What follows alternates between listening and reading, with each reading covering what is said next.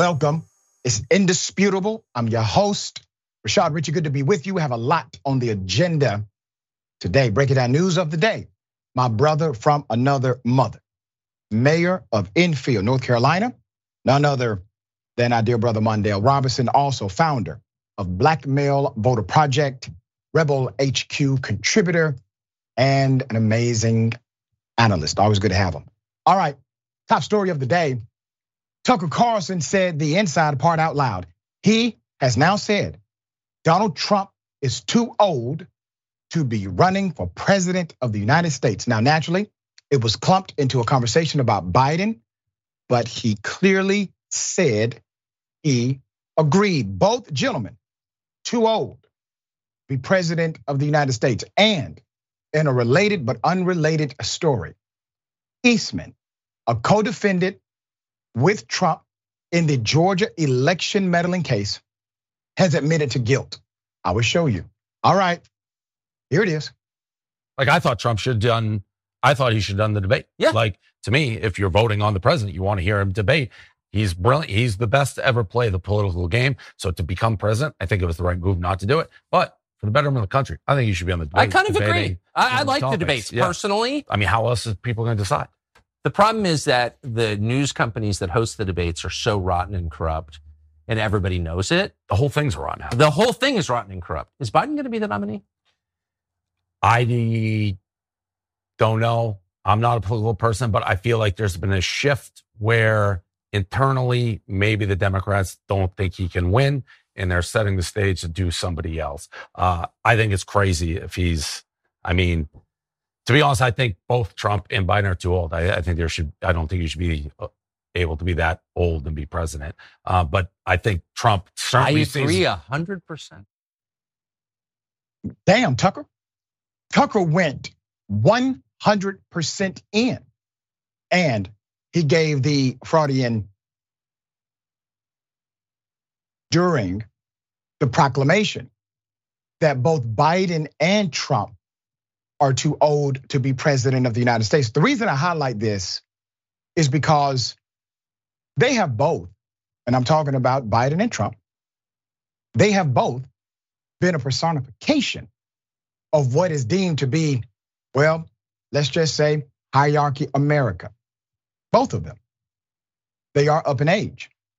It is interesting that typically the only individual who gets called out on age is Biden. Well, they're pretty close in age.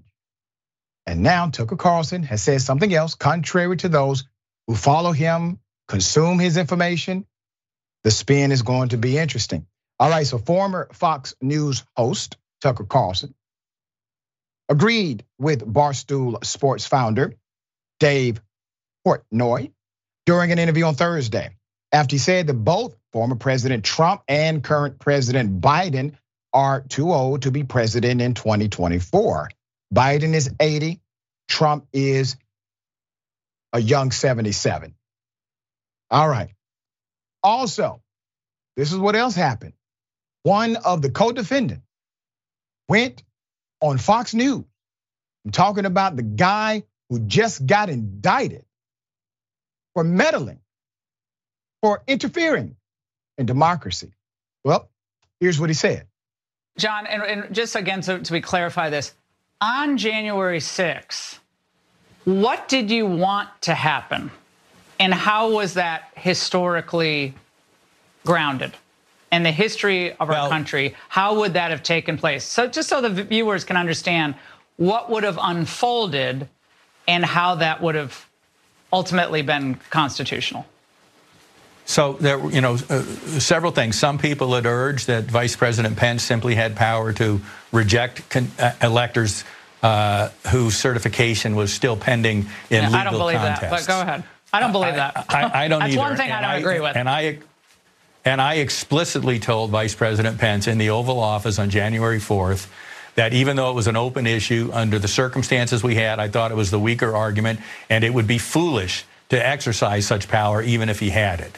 What I recommended, and I've said this repeatedly, is that he accede to requests from more than 100 state legislators in the swing states to give them a week to try and sort out the impact of what everybody acknowledged was illegality in the conduct of the election. Damn, son. You're a lawyer, sir. You know you had a right to not say a damn thing. But you did. Pro Trump lawyer Eastman, co defendant in the Georgia election case, joined Fox News, Laura Ingraham, for a two part interview and raised a lot of eyebrows on Wednesday with comments that many observers interpreted as an admission of guilt, including myself. I will explain. Ingraham posed a question to Eastman at one, at one point in the interview. And just again, to clarify this on January 6th, what did you want to happen? Spoken like a prosecutor.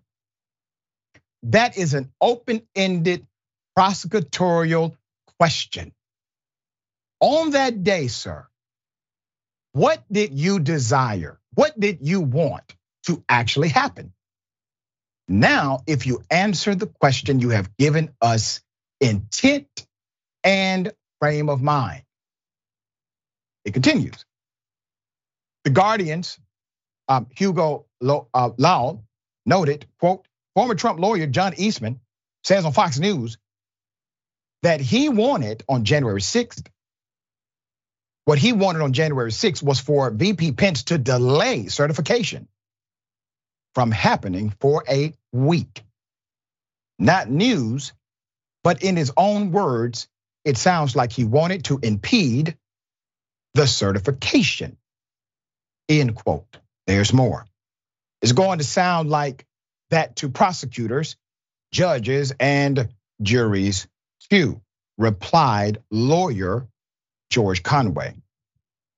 A journalist and commentator added I only want to steal a little of the bank's money. It's not a defense, it's an admission of guilt. So let me explain some dynamics here, which are very important. The reason why Pence had to certify the election within a particular frame of time is because the Constitution mandates that the election be certified within that frame of time.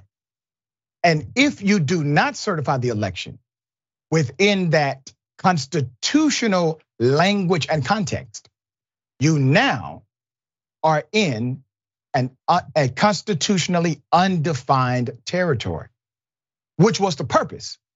That is what they wanted. Trump wanted the nation to go to a place that was constitutionally undefined.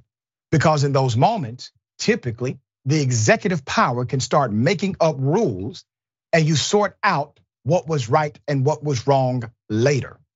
So he wanted that. He wanted that undefined space.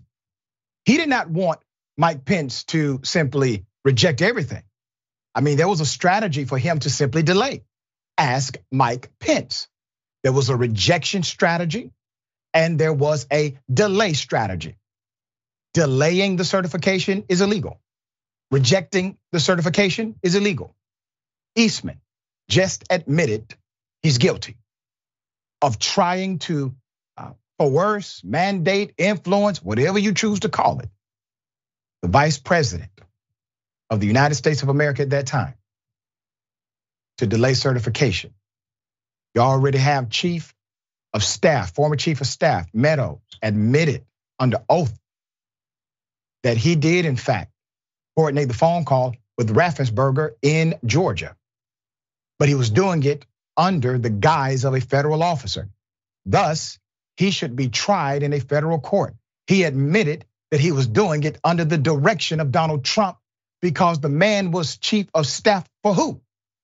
If he's doing it as part of his job, he's doing it as an extension of what Donald Trump wants. Fascinating. Mayor, do you see it any differently, sir?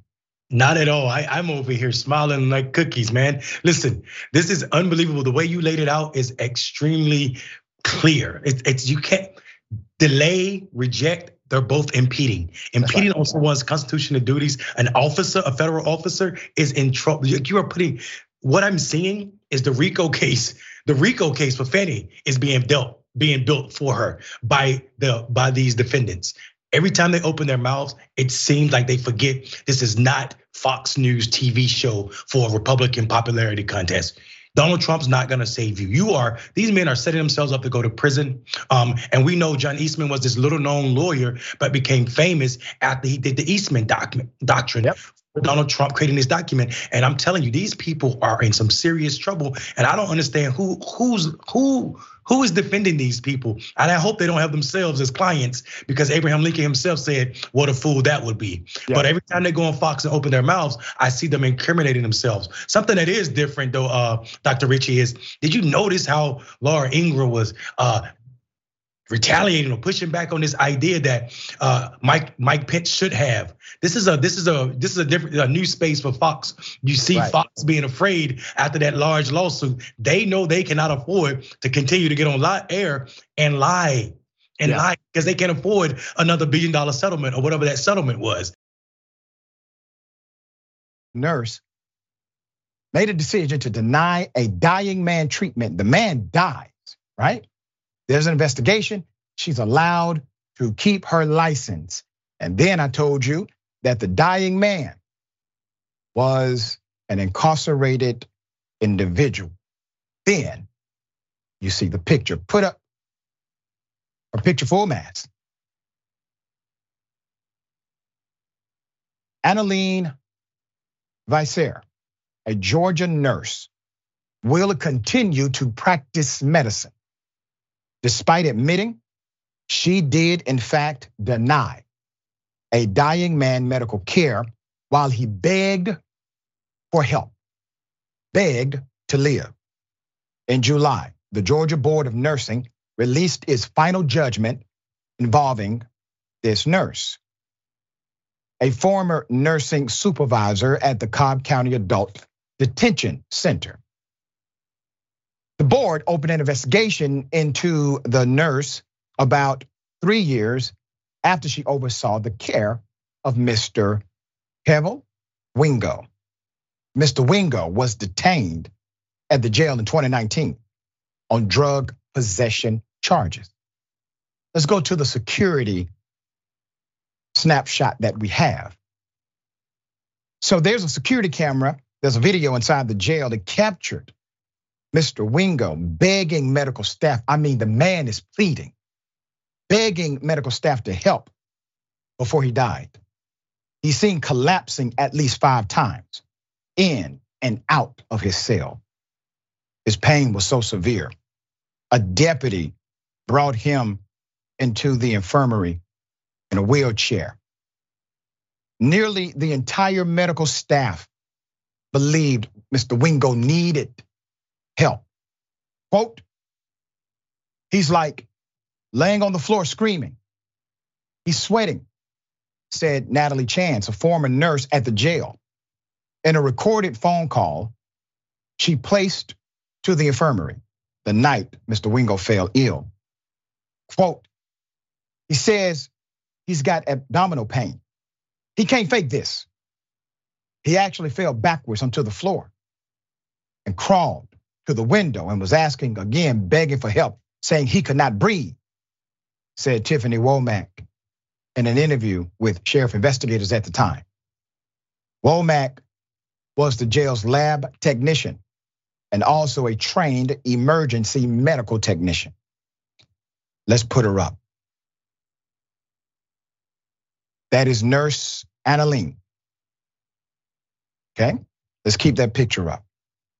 Womack posed a question, asked to perform a medical evaluation on Mr. Wingo that would have checked his heart rate. Can, can I do something basic for the man?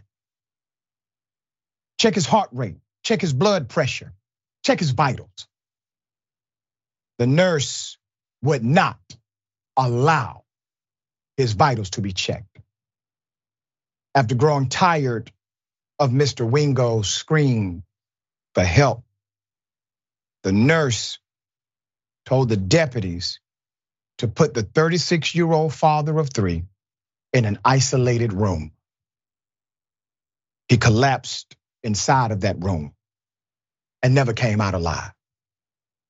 She sentenced him to death in that moment. That is my opinion. I think you will have the same after you hear the rest. According to the medical examiner, Mr. Wingo died. Mr. Wingo died from a, prefer, a perforated ulcer. That was the reason of his abdominal pain. It was not only sincere, it was life threatening. That means his abdominal cavity was literally bathing in acid. His stomach was being eaten the entire time. One of the most painful deaths, according to medical professionals. No drugs were found in his system. Mr. Wingo's family filed a complaint with the Georgia Board of Nursing, asking the agency to revoke the license of this nurse. This past June, an administrative law judge recommended the nurse serve one year probation for her actions. The nursing board could have rejected or modified the judge's ruling, but they did not. An Atlanta News First investigation uncovered the nursing board levied its decision without reviewing all of the potential evidence. In May, the same nurse took part in a video recorded deposition, part of a pending lawsuit against the Cobb County Sheriff's Office. The deposition was taken after she was terminated at the jail and after Mr. Wingo's family settled a lawsuit with the detention center's former medical provider. The nurse had nothing to lose by participating. In the deposition, the nurse repeatedly claimed that she believed Mr. Wingo was faking his own death to simply go to the hospital, even after knowing he died from the ulcer. Quote, you know, when they act out, they do it like that. They pretend to be dead, she said. And he would do anything to go, even if it means picking you off the floor. The nurse called Mr. Wingo's pleas for help. The show of the day, she said, at the infirmary. According to this nurse, it would have only taken her about five minutes to check Mr. Wingo's vitals. When asked why she didn't, the nurse said it was because Wingo, the man who was dying, was simply too rowdy. Sheriff investigators and Womack disagreed. Uh, quote, he could not have acted out because he was very sick, Womack said. According to a disciplinary hearing documents, after sheriff's investigators reviewed the jail security video, they told the nurse they did not believe Mr. Wingo was disruptive. We've seen the video, and I have yet to see him throughout the video acting out at all, said investigator Cody Driscoll to the charge nurse. In the deposition, the nurse told attorneys that she would do nothing different today, even knowing how Wingo died. Put up a picture again. If this is your nurse, please run. Especially if you happen to be a person of color. Who in the hell says, even with knowledge he was going to die, I would have done nothing different. But not just that, that person gets to keep her license to kill. I mean, her license to practice nursing. Put them up. Atlanta News First who did a remarkable job covering the story, reached out to State Nursing Board President Tammy Bryant.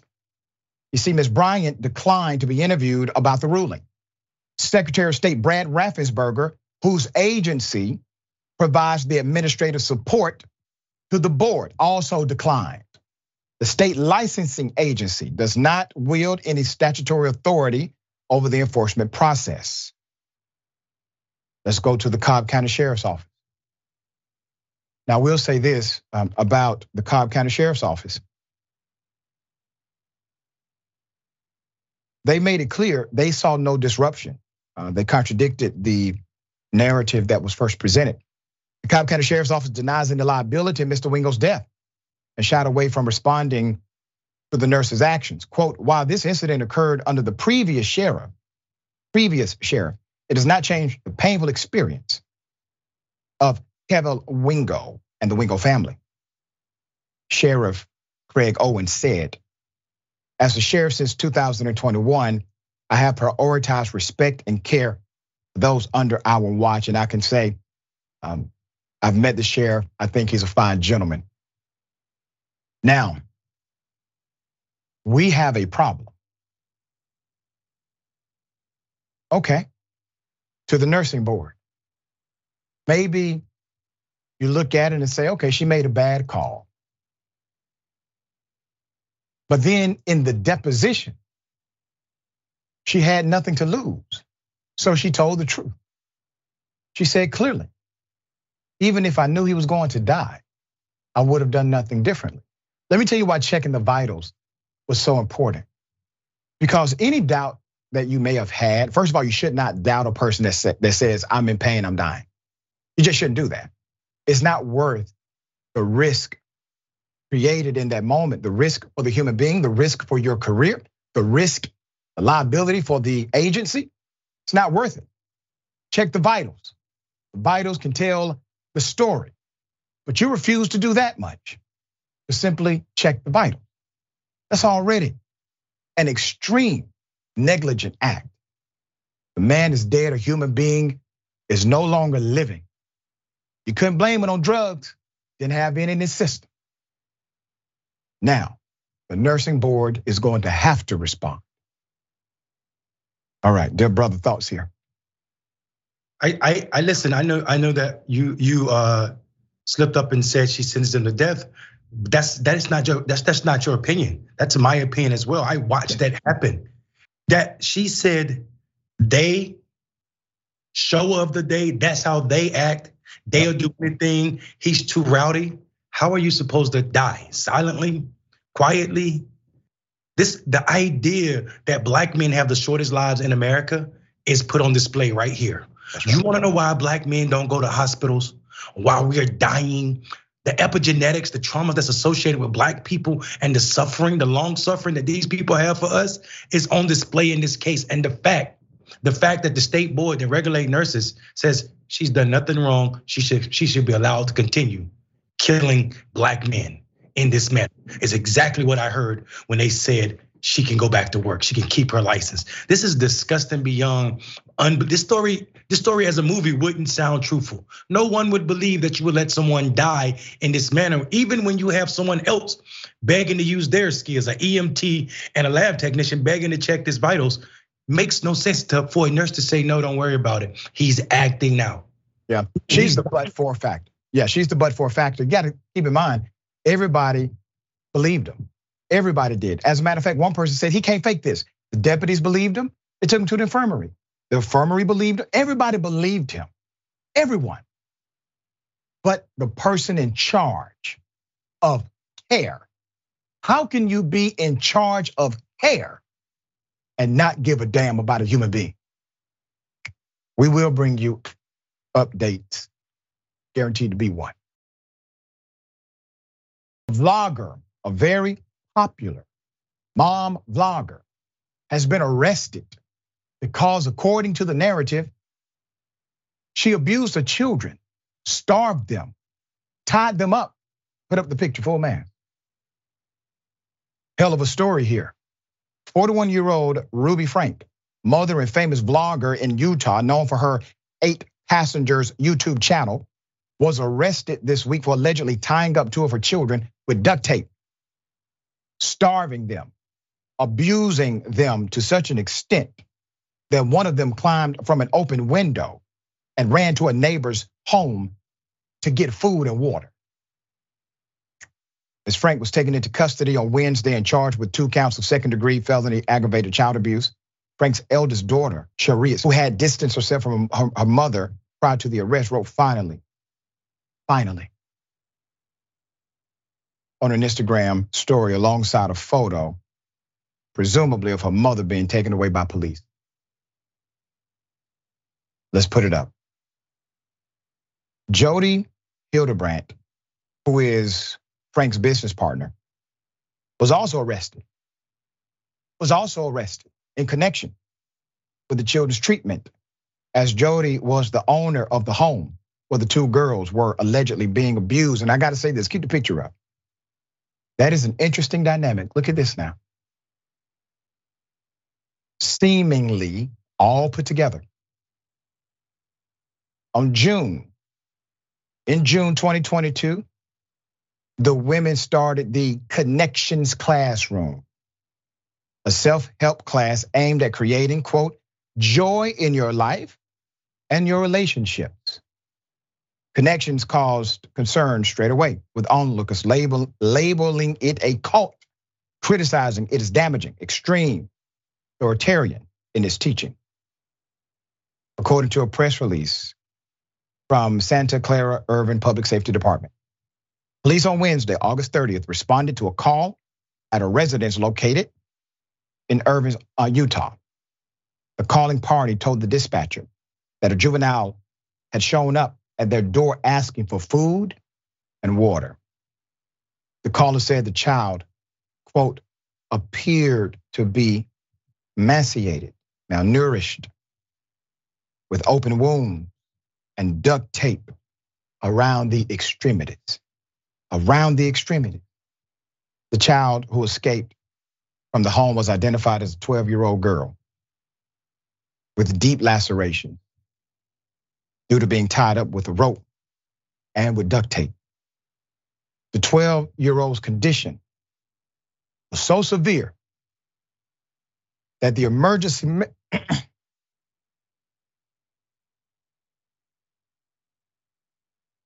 that the emergency medical services personnel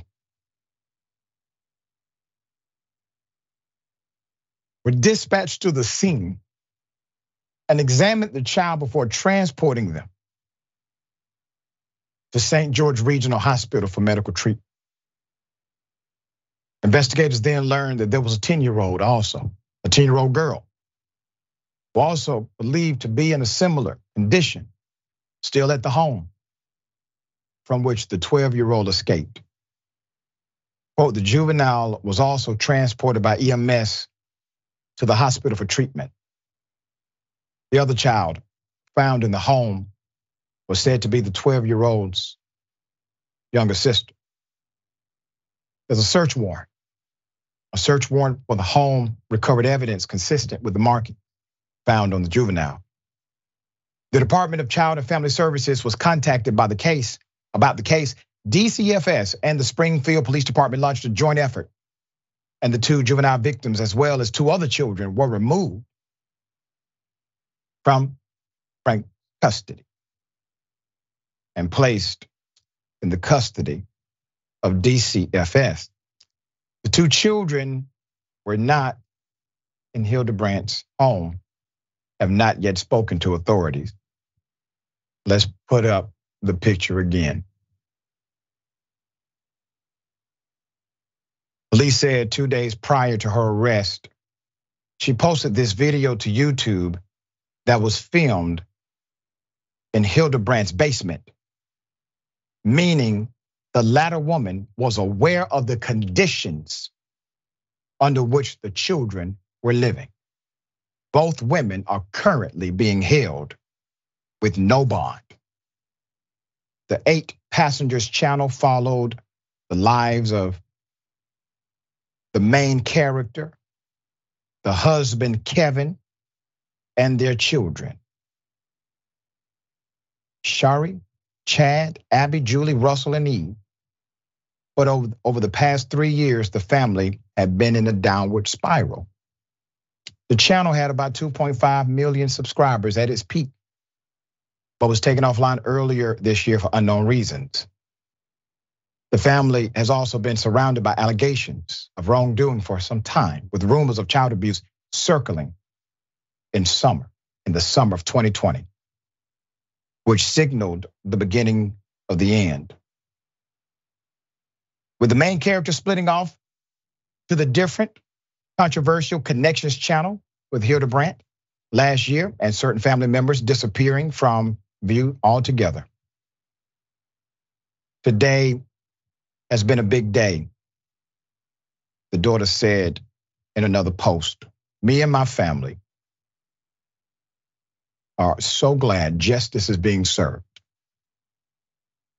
We've been trying to tell the police and CPS for years about this. So glad they finally decided to step up. Your actions made them step up because you're strong and you're courageous. Did you hear what the child said? We've been telling them about this abuse. What did you really hear out of that? We told them what was happening and they did nothing. All right. Mayor, thoughts here. Yeah, and I, I don't even call this stepping up, um, Dr. Richey.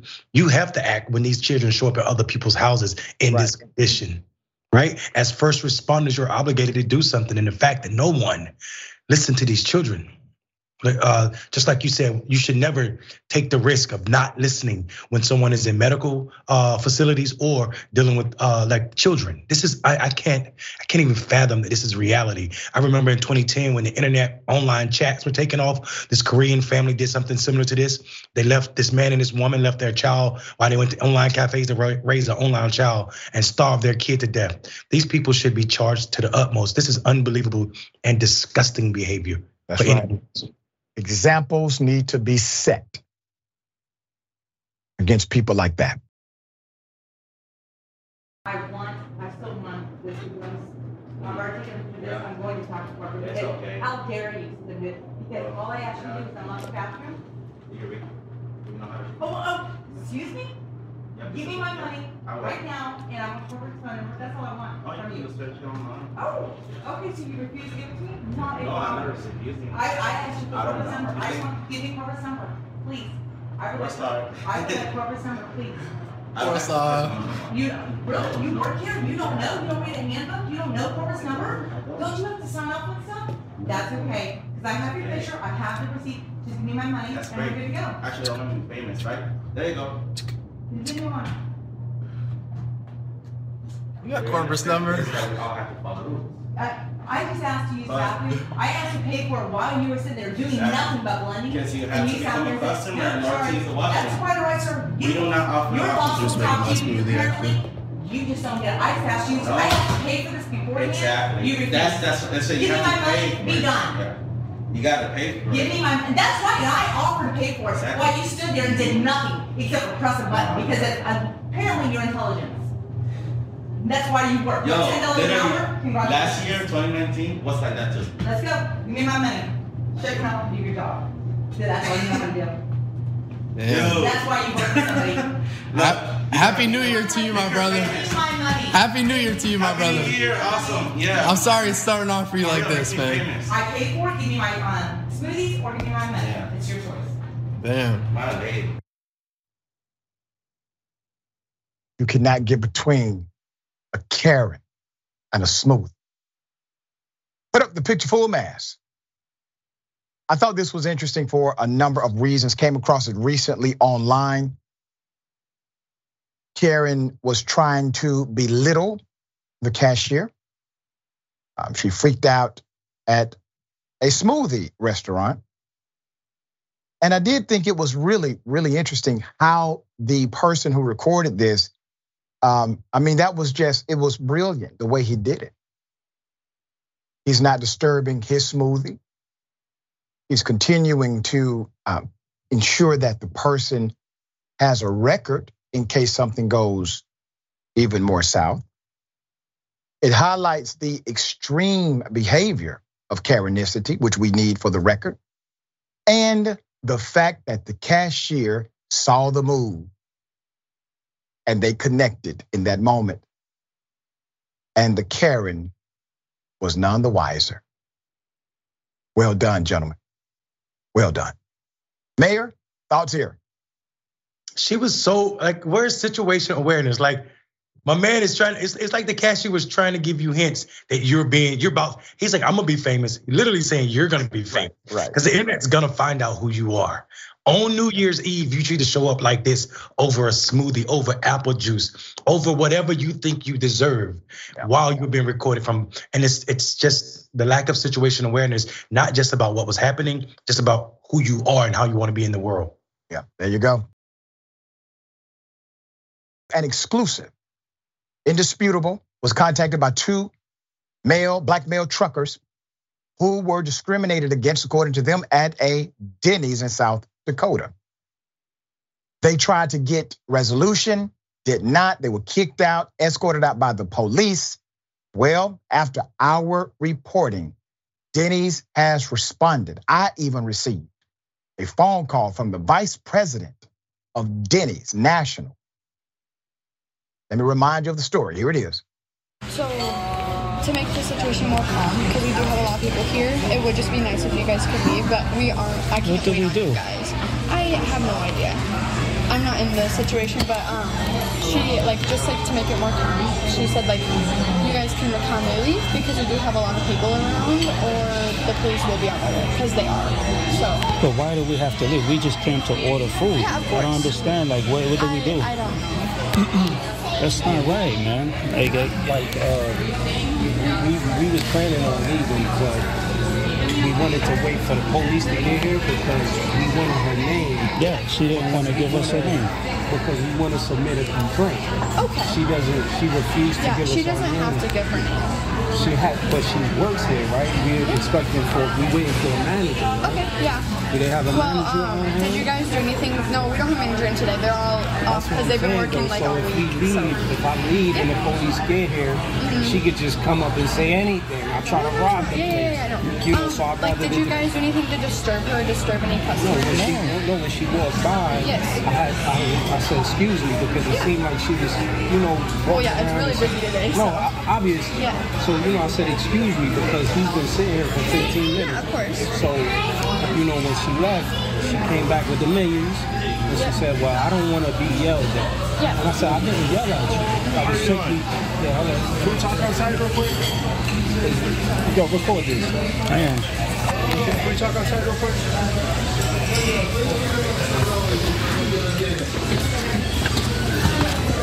Ah, just outside here. It's crazy. They're refusing to serve us. That's crazy.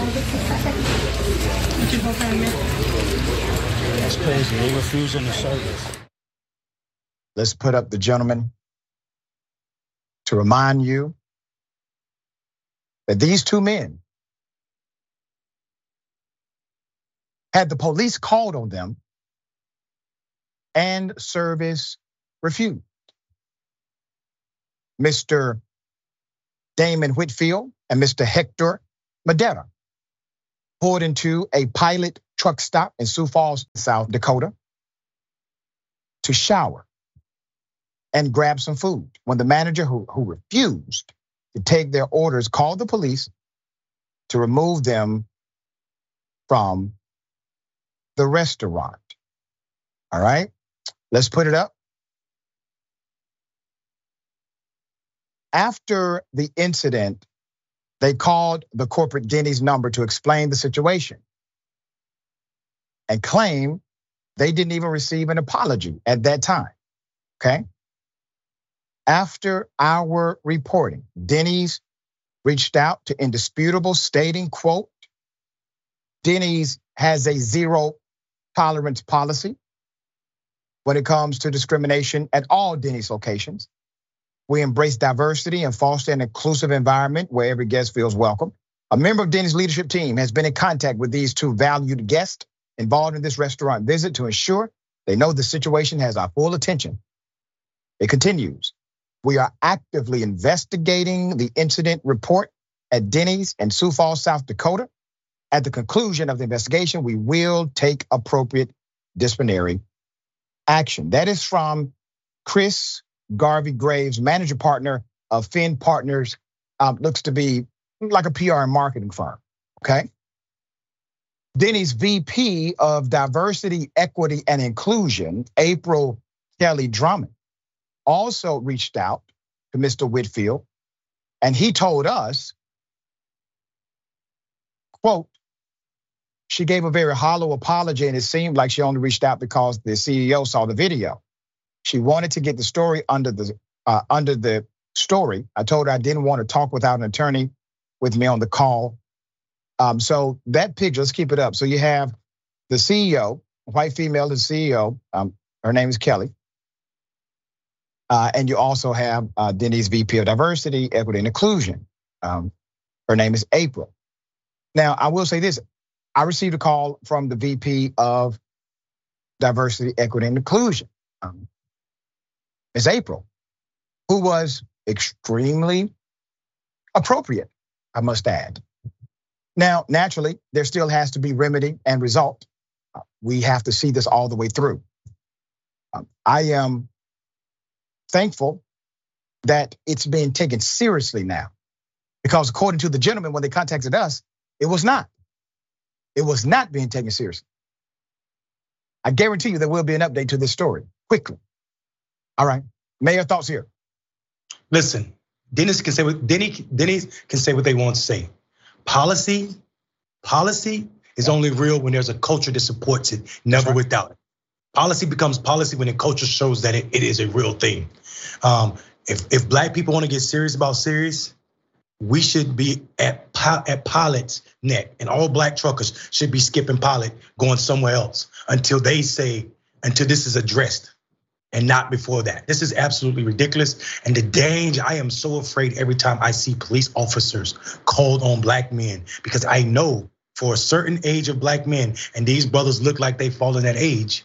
Whenever whenever police arrive, you're, you're dealing with your leading cause of death between between 18s and almost 30 for black men. That's the leading leading call of death. To call police on these brothers in this manner was absolutely ridiculous. This idea, she, this woman that even responded to say there was no managers on duty, act as if she was being bothered. Did you bother her? What did you do to her? Where is customer first in that policy? Right. It's problematic from the beginning. Yeah, and that cannot be a protocol of any restaurant. No one is in charge. You mean there's nobody based on the chain of command that is considered at least the manager at this moment. Also, there was a proclamation from one of the truckers that said the person who owned the pilot has a relationship with the waitress who originally would not serve them. They put that on the record. We provided that information in the first story. Uh, now, Denny's has an opportunity here, but you got to get it right. You got to not, you got to hit a grand slam uh, in order to get this right, because these gentlemen, they literally attempted to seek remedy at the local level. That didn't happen to their satisfaction. They called the corporate number. No remedy happened at uh, for their satisfaction at that level, uh, and then they contacted us. All right, we got more on the other side. It's indisputable stick and stay.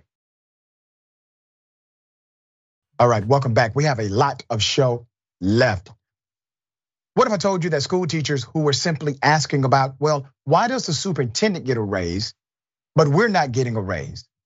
They pose the question and they get arrested in the meeting. Here it is.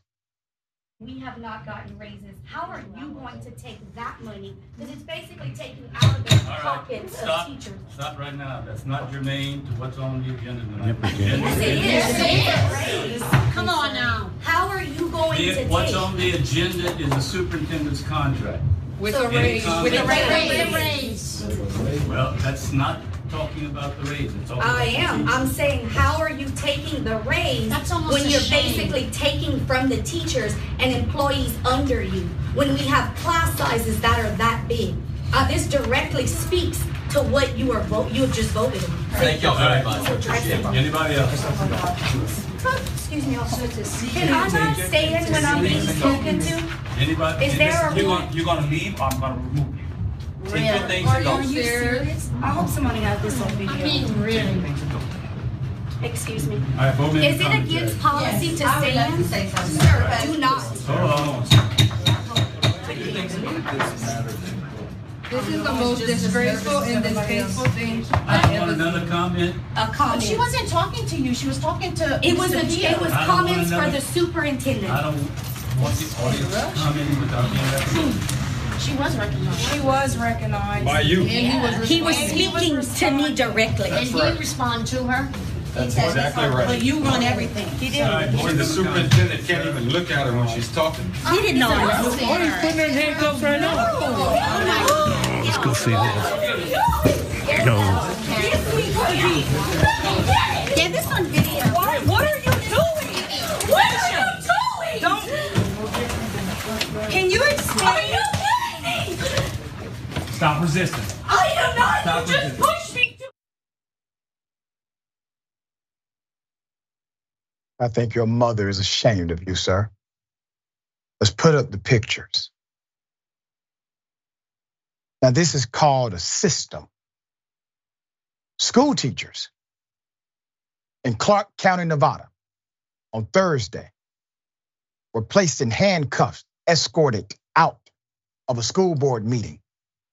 The Clark County School District and the Clark County Education Association were engaged in negotiations over new contracts for school teachers. According to the CCEA, nearly 5,000 teachers showed up to rally ahead of the Board of Trustees meeting. The meeting began on time, but was disrupted when dozens of teachers began shouting and chanting, asking for better pay, calling for the ouster of the superintendent. There's more. Officers from the Clark County School, uh, School District Police Department placed two teachers in handcuffs. Police removed another man from the board meeting without handcuffs. After the arrest, a few teachers walked out and the board meeting continued. Uh, school board president, let's put her up. Her name is Evelyn Garcia Morera- Morales. Tried to temper things down. She attempted and restore order to the meeting on Thursday, saying, quote, we cannot conduct business. It is very clear that CCEA has intentions to ensure that we do not conduct this meeting. An August 10th school board meeting was recessed without any agenda items being discussed due to similar disruptions. Keep a picture up for a minute.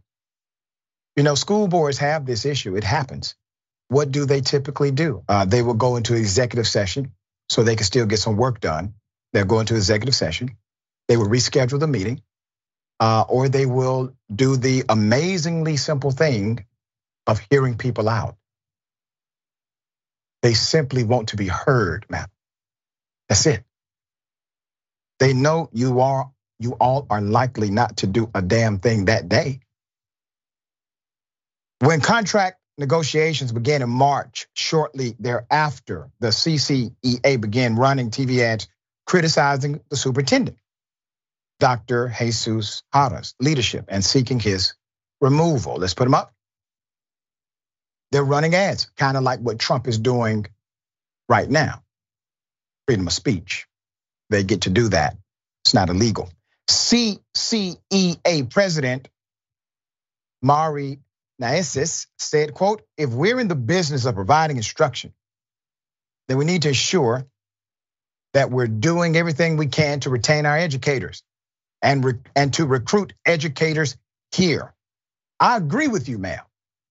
Having educators arrested because they posed a question about another man's salary increase when they are getting none is a valid damn question. I agree with you 100%. This is not going to work out well for the recruitment of new educators. Who wants this mess, right? One elementary school teacher said the officer said the offer, excuse, me, CCEA is proposing is transformative. Right now, teachers aren't making it. Marie Hope Barros, a teacher at Barbary Elementary School, said, quote, you're going to school, but you're not able to pay your rent. And so we're just asking for the wages that would do to make rent, end quote. Nevada lawmakers made a historic investment into public education this past legislative session. CCEA is hoping to use that money for teacher salaries, asking for a 10% increase in the first year and 8% in the second year. CCSD has countered, offering in its latest proposal 8.5% the first year and 2% the following year. CCSD released the following statement regarding Thursday's meeting. Throughout every negotiation session, the Clark County School District continues to advocate at the bargaining, uh, bargaining table for increasing pay, benefits for deserving teachers, and correcting the old salary schedule with a new equitable schedule. It continued. Negotiations with the CCEA will only be resolved at the bargaining table by not by disrupting the business operations of the school district. As stated at Thursday's board meeting, violating the law by disrupting a public meeting results in consequences. CCSD is charged with educating Clark County School, Clark County's children, and those who seek to disrupt the district's business operations will not deter us from fulfilling our mission. Once the most unruly agitators were removed from the meeting, the board of trustees were able to continue the meeting and complete their business. Look, look at you. Look at you. Here's what I guarantee you though. I bet you won't try that again. I bet you that.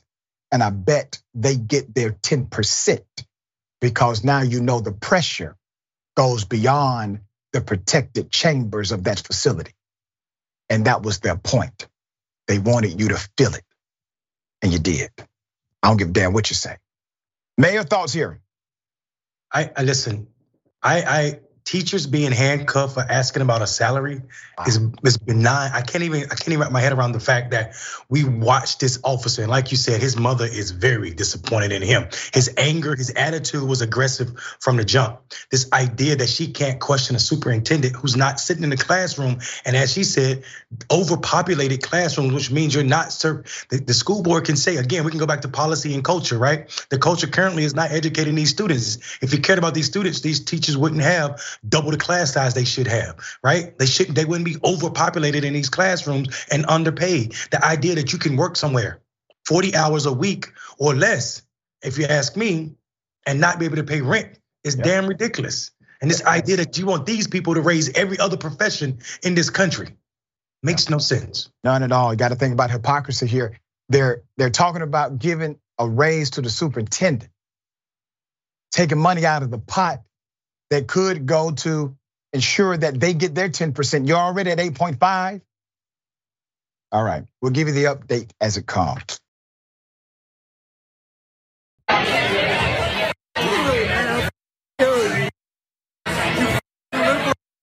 Joe Biden's Joe Biden's Joe Biden's Hey, back off. Let's put it up. Uh, let me tell you what uh, my favorite part here the smile on the young man's face. Even though he did not say any words, his spirit was saying, Mission accomplished. Mission accomplished. How did this happen? I don't know, but I want to imagine. We'll keep the picture up. I want to imagine that he probably walked up to the guy and whispered in his ear, I have a soul and I love people. And that's what started. it. That's just my conclusion. I have no evidence of that. Mayor, the man is at, all right, according to the Post, they are at uh, a saloon, all right, Red Spur Saloon, Scottsdale, Arizona. That's according to the Post. They're at a saloon. You go there, you're supposed to get wasted and have a good time, right? He's upset and screaming, F Biden, F Biden. The security has to kick him back in the club. This is insane. Thoughts here. Yeah, I, I, I think, I think your your interpretation of what happened sounds it sounds right to me. I, I, I roll with that. Yeah. This is, but this is the anger that we see from these Christian patriotic, you know, Trump supporters who really don't display any Christian behavior, that don't show any patriotic behavior. It's just anger that their white candidate, their whiteness is being questioned, and how dare you question our whiteness at all? Yeah, the privilege runs deep, and it seems like oppression when it is checked. All right, dear brother, always good to have you on the program. Tell people how they can follow you. Check out your great work. Yeah, I'm on uh, Rebel HQ four days a week, and also at Mondale Robinson everywhere on social media. Doing a great job, my friend. Always good to see you, brother. All right, we got more. The bullpen is next. Stick and stay.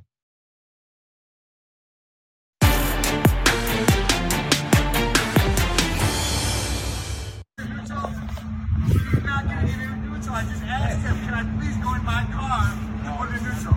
Then don't move my car. I'll have another tow company come and I'm gonna press charge you. No. Joel. Stop, she's recording. I don't care! You're gonna get a disorderly conduct Give me the ticket. Go back in the house then. If you can't be quiet. Yeah, exactly. Knock it off. Knock it off. I'm not talking to you. Knock it off. Hey, quit playing with you. As long as there is that no there.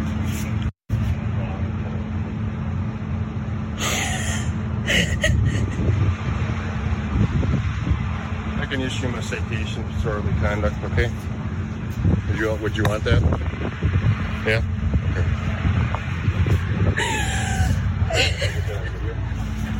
okay. You want to send that to me if you can? I'll put it with the, with the ticket. Indisputable covered this as an exclusive. The man was yelling racial slurs, calling the young lady the N word. He had driven a car, basically, a car into their property, damaged their property. Police come, and you saw what unfolded. We have on the show Miss Rhonda Ronsman, who was the victim of this and other incidents that we'll talk about. Wish it was under better circumstances. But Ms. Ronsman, thanks for being on the show. How are you? Thanks for having me. It's uh it's hard to listen to that. Bring conjures up a lot of feelings. Sure it does. I'm going to do my best to help navigate with you uh, through this. Okay. Um, you stood up for yourself. You told that officer, yes, you want to press a disorderly conduct charge or whatever the offer was. It, to me, it should have been much more stiff than that. But can you take us through what happened that day? Absolutely. So, um, my husband and I were in our home. Um, I also should mention that prior to this, um, the person who currently lives behind us had threatened to do this um, to me, um, to us. Um, so as we were sitting in our home on July 30th of 2022, when we heard a loud crash and a thud, I knew right away who it was. I didn't expect to see what I saw. And um, my husband ran outside. Um, I had to chase after my husband because he was very upset, obviously, extremely upset. Um, but running through my mind was I don't know what kind of weapons this guy has. I don't know. There are no officers here. We are basically just a target um, because now there's a gaping hole in our fence and he's on our property. And um, I came outside, and when I saw Mr. Wise get out of the vehicle, I said, What happened? And he looked at me and said, I hurt my leg, but my um, word neighbor is worried about her house. So that was about a half hour to 45 minutes before the video that you saw. And that particular word was uttered probably over 20 times yeah. throughout the course of, of that time frame. So when I started videotaping, um, his companion, the person who was with him, started to become very upset and started yelling at me and screaming at me and telling me to stop. And um, and then he, he became upset because I wanted him off of my property, one, and two, I was not going to allow him to take the vehicle off of my property. So as he continued to lose control over the situation, he started to become very, much more upset with with with me, um, which makes no sense. He he shouldn't have been upset with me at all. Um, but he, um, I my personal feeling is that what he did was intentional, and what I also feel is that. Um, since that time, I have re- gotten a re- uh, restraining order as of October of last year. And all of those videos that you played of that truck flying past the back of our house were things that he did after he got the restraining order. So um, the fact that he's not incarcerated and the fact that he is not in jail, um, you know, I, I don't have any words. All I know is that it's a year and a month or two later and I won't park in my garage. I, um, two days ago, uh, actually, probably about two or three days ago, went to uh, get ready for work. Every time my husband leaves the house, I lock the screen door because I'm afraid he's going to break through. And um, I literally came out of the shower and I could only imagine him standing, just seeing his face standing in front of me. And I just started to sob. So, you know, this is no way to live. And I felt like I had no other choice but to share this video with you because I don't I don't want anybody to get hurt. I just want it to stop. And I don't just want it to stop for me. I want it I want it to stop for America and everybody should be offended by this. It shouldn't just be a black or white thing this shouldn't be allowed in America.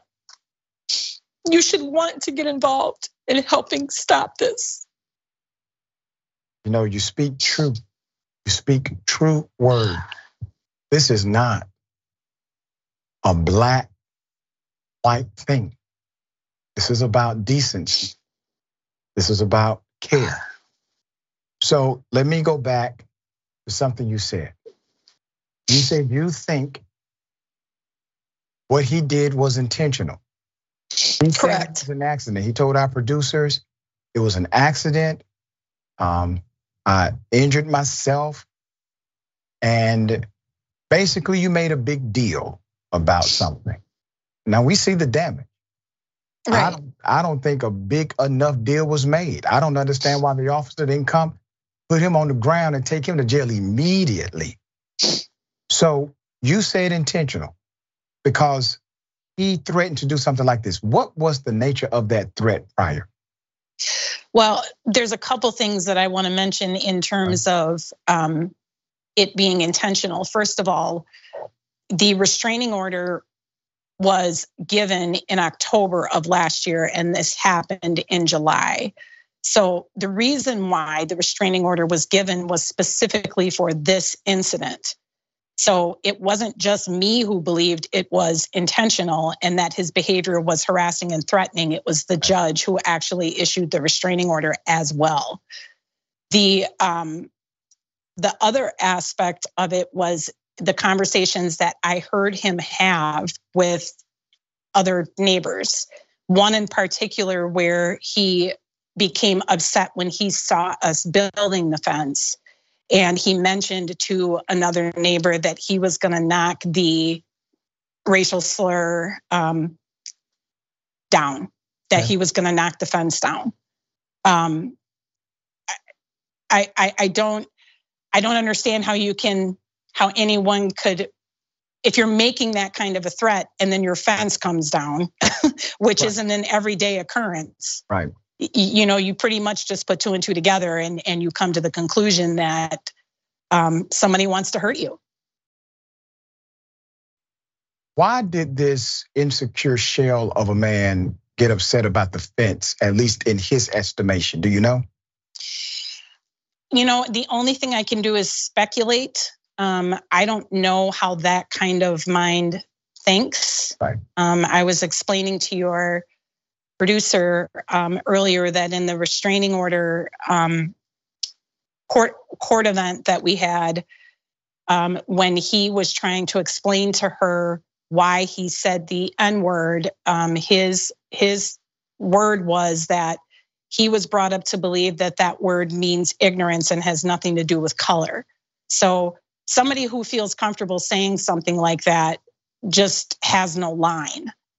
And I believe that when he has situations where there are, you know, my my mom raised me and she raised a strong woman and I I think when people who are strong um, especially people who are of color, who he obviously does not respect nor does he like, are taking a stand. Um, we built the fence because he was destroying our property before we built the fence. That when when people are taking a stand, that they feel that they have the privilege and right to cross those lines. In our original reporting, we we did show how after the restraining order was established, this neighbor would pull his truck up right next to the home, pause or stop, and then spin off, right? Uh, creating a dynamic that is a nuisance, trying to intimidate, etc. All right, playing games. So at this point, uh, obviously, this individual has not really received a clear message uh, that Correct. he is to leave you alone, to stop this kind of action. Have you tried to enforce that as a violation, perhaps, of the restraining order, at least in spirit? I have actually shared all of those videos with our local police department. Okay. And um, you know, the only thing I can tell you is that what they've told me is that that is not a violation of the restraining order. When I read what's on the restraining order, to me, it looks like a clear violation, especially with the repeated times that he right. did it. Um, Have and you, yeah. And I don't mean interrupt. I just want to ask you a question. Have you gone to the judge who signed it or called the clerk of that court to see if you can get redress back in front of the judge? That I did not do. Um, and I did not know I could do that. You can. And I will. yes, you can. Um, typically, the clerk, depending on their jurisdictional standards, the clerk will be able to usher you through that. Um, okay. To have an evidentiary hearing about the restraining order. So okay.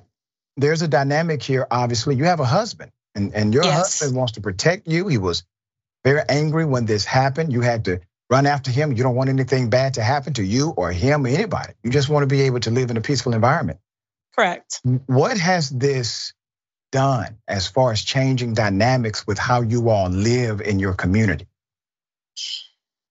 You know, I think it's changed the dynamic, not just how we're living in this community, but just in general. Um, I often cry when I tell this story, so I I'm, I'm probably going to cry when I tell it now. but it's okay.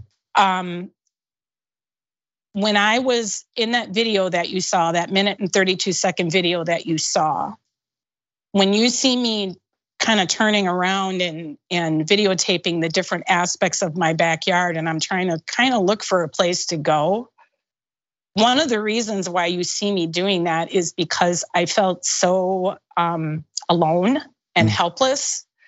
Um, and I also felt terrible for those kids who were standing there because, as we know, racism is a learned behavior. That's right. I could see the kids looking at me and um, almost like they were trying to figure out what was going on. And um, to see that my um, my husband was witnessing something that he had never seen before, and seeing the fact that his um, that that we were experiencing this horrible incident um, was just heartbreaking. Um, now, as far as my husband and I are concerned, what I can tell you is that he and I are rock solid. We are much closer than we were before. And part of the reason why we are is because, um, you know, we it's how we've always been but since this has happened we realize the importance of really being a, a strong front and, and a source of support for each other so um, we're teaching people about this and talking to people about this and telling parents to share the video with their kids not to sensationalize it but understand that this is something that happens so that we can stop you know the cycle of of of making it so that things like this are okay. It doesn't make you a patriot. It's it's a horrible horrible way to think and horrible actions to inflict on innocent people when you think that way so right. um it's it's made it I, I think it's made it more difficult for people who are in the community as we know when you tell the truth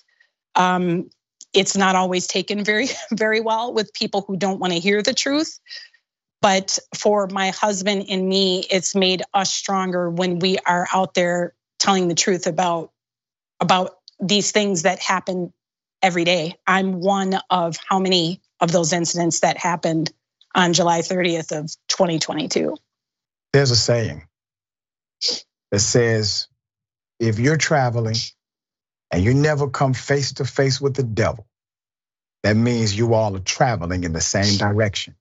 Right. So when you are being a righteous individual and simply trying to bring light and love into the world, those who do not want to see that light or love will be confrontational at times. Right. I'm, I'm very thankful for the leadership you provide. You are a public speaker. You are a survivor of abuse and harassment. You speak yes. about these things. You give life to people who have experienced these things because of your connection and your ability to overcome. Here's, here's what I see I see a very unfortunate, a very bad, a very evil situation happen to somebody who has so much light inside of them that they are the ones properly equipped to deal with it. And you're so right about people need to share the video because context matters. Who right. presents the video and what context will determine how the person receiving the video will learn. It is important that we provide the context that this is bad, this is yes. wrong, and this is exactly what you should never become. Absolutely. Do you have any last words for those who are watching this? And naturally, the vast majority of people, obviously, are supportive of you and they understand that this is a horrible thing that happened. I think the most important thing I want to say to people who are out there is understanding that all of us, all of us have a responsibility to do two things. One, to understand that there is color and we should celebrate color and we should appreciate color and we should appreciate culture and we should appreciate our differences. I was thinking this morning, you know, uh, a, a, tree and grass and flowers they they grow. You you water them they all grow but they're different. Right. Okay but but it doesn't because they're different doesn't make it so that we don't call it a tree or a, or grass or a flower. We can separate those three things and they can all still be beautiful. We can acknowledge them for what they are. So there is color. That's the first thing. The second thing is the importance of speaking up and being involved. One of the things that I learned about being biracial, which I am, I was raised by a black mom and a, a white father, is that there is a certain amount of privilege at times that comes to me because I look different. Um, and and many times people feel a certain level of comfort talking to me about racist things that they think that somehow I'm going to be okay with because I'm not quite all there.